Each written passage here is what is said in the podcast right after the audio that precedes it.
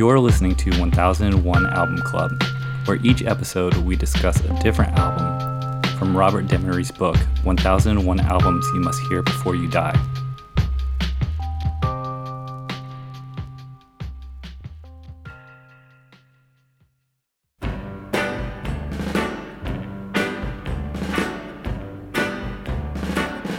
Don't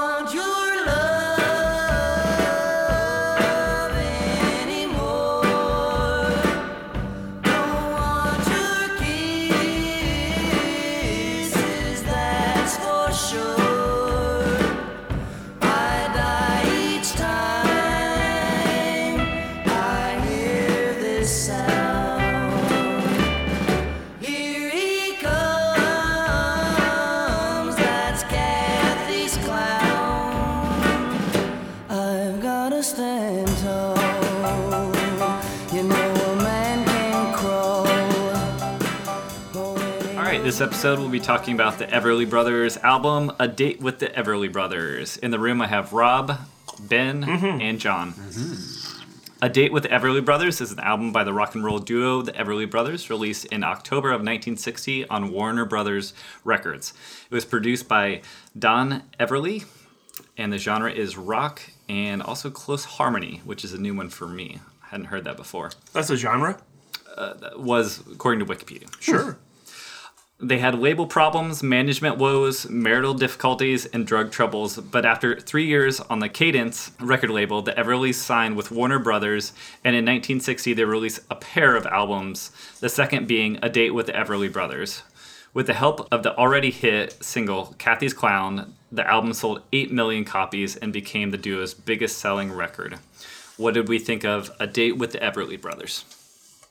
I I will love anything Everly Brothers. I'm a lifelong fan. yeah, I'm a, I thought this was a really good album and just is right in there with the sort of beginnings of rock and roll, the pop sensibility of it. Just putting in that two and a half minute song uh, with all the catches and great playing, great harmonies.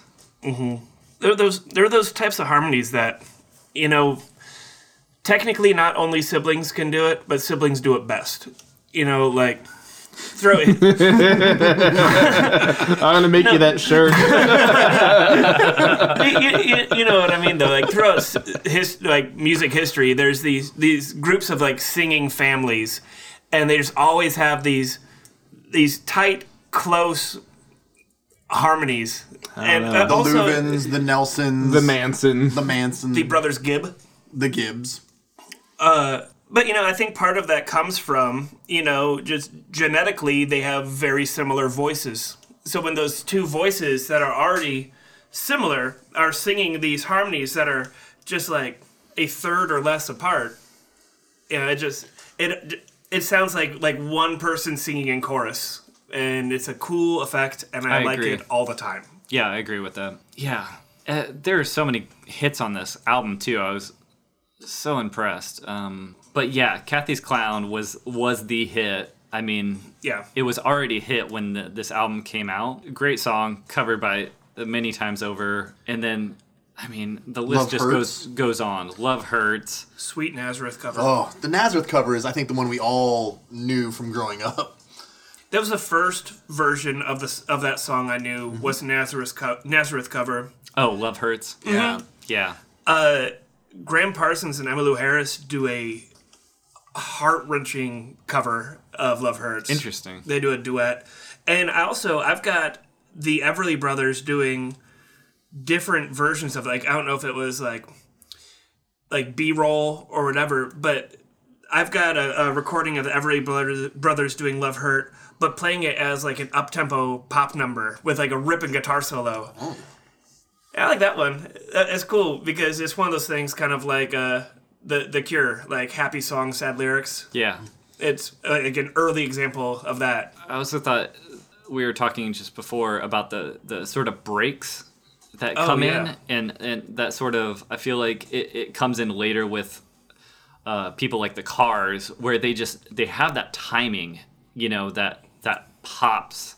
It really makes everything sort of stand out when they have those drum rolls and then you have this break and the vocals come in and you know you're having all that together. It just feels i don't know almost symmetrical in a Yeah. way the way they do the harmonies and the way that uh, the, the guitar tone mixed with uh, the low low drums.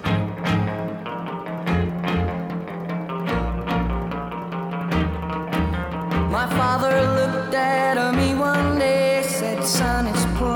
see that you're getting older and should have a talk with me. You'll soon be going on lots of dates as to a man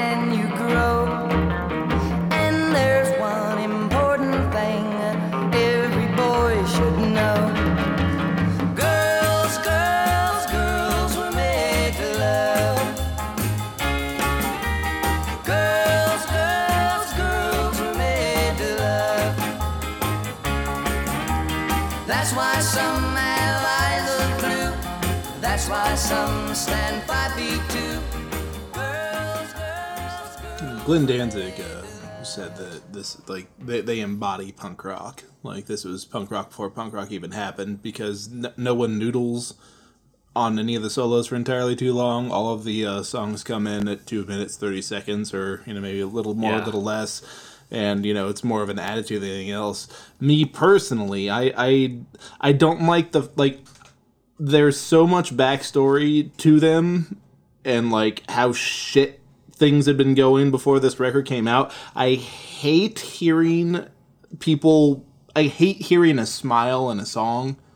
Like they're putting on the facade, but mm-hmm. underneath, like you just crack that egg open and it's fucking rotten as shit inside. Mm-hmm. Um, I don't like this on that disingenuous note of that. Like hmm. the, the this is this is in like bubblegum pop, but directly below there's some really fucked up shit, which I'd be more into, you know, hearing personally. Um, yeah, I I just I don't I don't dislike the Everly Brothers. I just would never seek them out on my own. It's always like when I was listening to this record, I was like, "Oh, Nicktones covered that song. Oh, this other band covered that song. Oh, this other band covered that song." And then I, I was like, "I wish Nicktones were still around. This Everly Brothers um, bummed me out." um, but yeah, I, I I I get why it's important, but Well, let's let's talk about why did you like the Buddy Holly album though? That's that's the curious thing. I feel like Everly Brothers and the Crickets are, are very similar, a very similar approach. Yes, they do have differences, and Buddy Holly's, I mean, his own thing. Don't get me wrong, but But what know, if there what- were two of him what- yeah. and they were singing harmonies? he has he has different vocal hiccups and sort of a little more attitude. I would say, Texas twang. yeah, a little more twang. yeah, I, I couldn't uh, I couldn't couldn't couldn't tell you honestly. Like Okay. just like uh, personally, like I mean that that Crickets record never stops being fucking like, hey, we're going to the sock hop. I will say that this isn't my favorite Everly Brothers record. Uh, uh, I do love this record. I just like I I, I, I go deep it, with when it comes to Everly's, and my favorite Everly Brothers record is uh, uh, "Gone Gone Gone." I just think it's got more rock songs, more sad songs. The the, the hard parts are harder. The slow parts are slower. I, I just prefer that record a little bit. Yeah. But it didn't have Cathy's Clown on it. It's true. And I think that is the difference and the reason for picking this record is definitely having that hit and the fact that it sold so much, so widely popular. And what a good song, man. Great song. Cathy's Clown is Can we listen to Cathy's Clown? amazing song.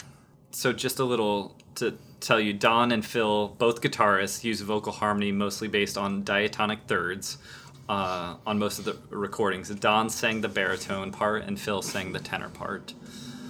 Um, also, strange thing, their first hit, Bye Bye Love, in 1957 was rejected by 30 other acts before they performed it. Who wrote That's Bye Bye fucking Love? ridiculous.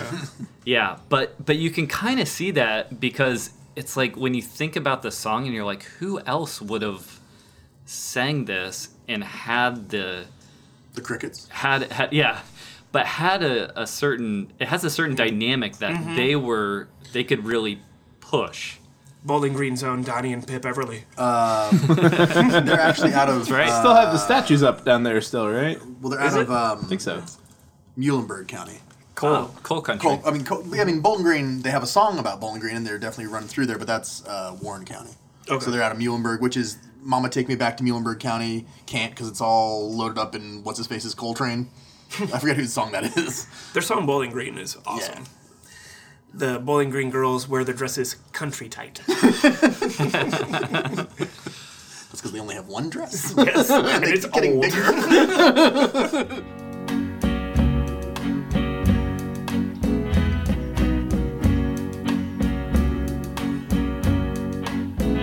Love hurts, love scars,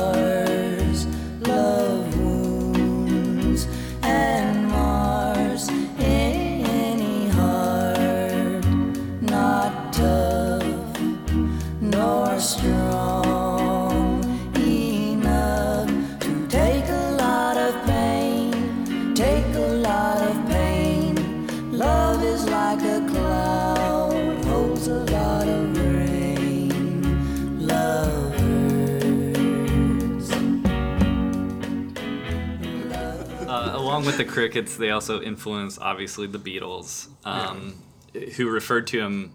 Uh, the Beatles referred to themselves as the English Everly Brothers.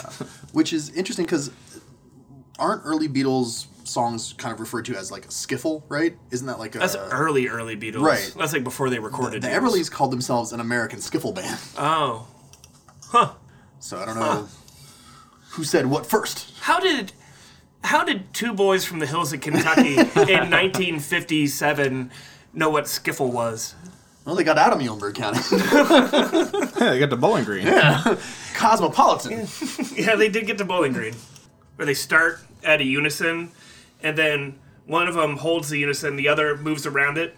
yes. It's so cool. I, I don't. I, I don't know why I I hate the. I can hear them smile while singing. I mean, they're proud. A, a man can't crawl; he's got to stand tall. Right. He's Fucking saying- bugs crawling around under the shit. I think they have a very All the ha- Ritalin? happy voice. I Yeah. mean, the Everly Brothers, those harmonies, I, I understand what you're saying. They have, they seem to have a happy-go-lucky uh, element to them, just the har- the harmonizing of them. Um, but at the same time, I mean, they the minors that they pull in, I mean, are are fantastic. I will also happily admit I'm wrong on this. No, but yeah, uh, and you, you, you guys know my my my dislike of the uh, the one four one four five four one progression, and It's this true. probably has a whole lot to do with why like. I'm sure at the point in time when this came out, like holy fucking shit, yeah. yeah. But like it, it, it seems tired. I, I wouldn't, I wouldn't seek this record out. I'd be more than happy to give more Everly Brothers a listen. So Yeah. I'm probably missing something. Yeah. Um, well, don't worry, because we'll have plenty of Beatles albums to go over. God damn it. uh, personally, I wouldn't recommend this record, but there's probably. I, I'm. I don't know if any of you guys are on board with that. I. I, I don't. I wouldn't uh, discount the Everly Brothers completely, even though I have. I have issues. Um. I. Th- this one was not the one for me. I, I would say an affirmative yes to this album. I wouldn't say it's one that I'm going to go out and buy, uh, but uh, it's definitely one that I would throw on and listen to and not be mad about it, or if someone else put it on. I have this one. Yeah. I, I think this is a great album. It has, for the reasons I stated before, it's got the the pop music and and just catchy tunes, um, and great production, great great singing. All right. I guess we went on a date. How was our date? I love dating Donnie and Pip. if you're gonna play us out, can you play us out on Donna Donna? Sure. I got stuck with the check. Next episode, we'll, we will be talking about Jimmy Smith back at the Chicken Shack. Woo! Thanks, guys. Thanks, buddy.